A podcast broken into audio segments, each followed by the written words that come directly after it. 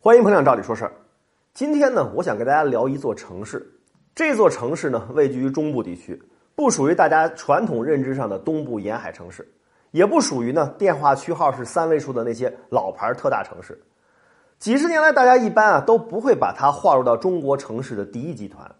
但是这座城市在最近出炉的《中国城市营商环境评价报告》当中，排名呢位列深圳、上海、广州、北京和重庆之后，进入了这份榜单的前十名。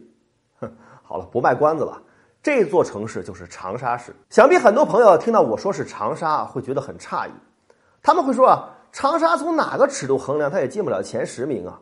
其实啊。这就是您的偏见了，在发展变化日新月异的中国，用老眼光看人是要犯错的。如果我说竞争力，您可能认为这里面有太多的主观成分，所以咱们先看看城市的经济基本面。就在二零一七年，长沙的 GDP 总量第一次超过了一万亿人民币，达到了一万零五百三十五亿。一万亿是个什么概念呢？就是它的经济规模已经跟成都、南京、杭州、武汉这些城市处于同一个水平。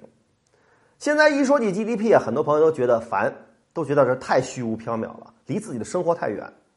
咱们就接着看看长沙在一些看得见、摸得着的领域有什么样的表现。现在长沙的常住人口规模呢，已经接近八百万，而且常住人口还在以每年百分之三点六的速度在增长。也就是说，人口还在持续流入。想必这件事儿，生活在长沙的朋友应该有感受。长沙对周边地区的人口吸引力还是很强的。一直以来啊，我们中国都以人口众多而烦恼，人口数量上好像从来不存在缺人的问题。然而，随着我国步入到老龄化社会，对于很多城市来说，人口的流出和老龄化已经成为了制约经济发展的最大瓶颈。这种情况在东北地区的大城市表现的尤为突出。我们在节目中讲过，现在各大城市在过去的一段时间采取各种优惠措施，展开抢人大战，目的呢就是增强自己的城市竞争力。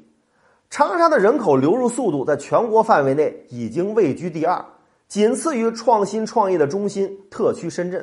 人口的持续流入，保证了长沙经济增长的持久动力。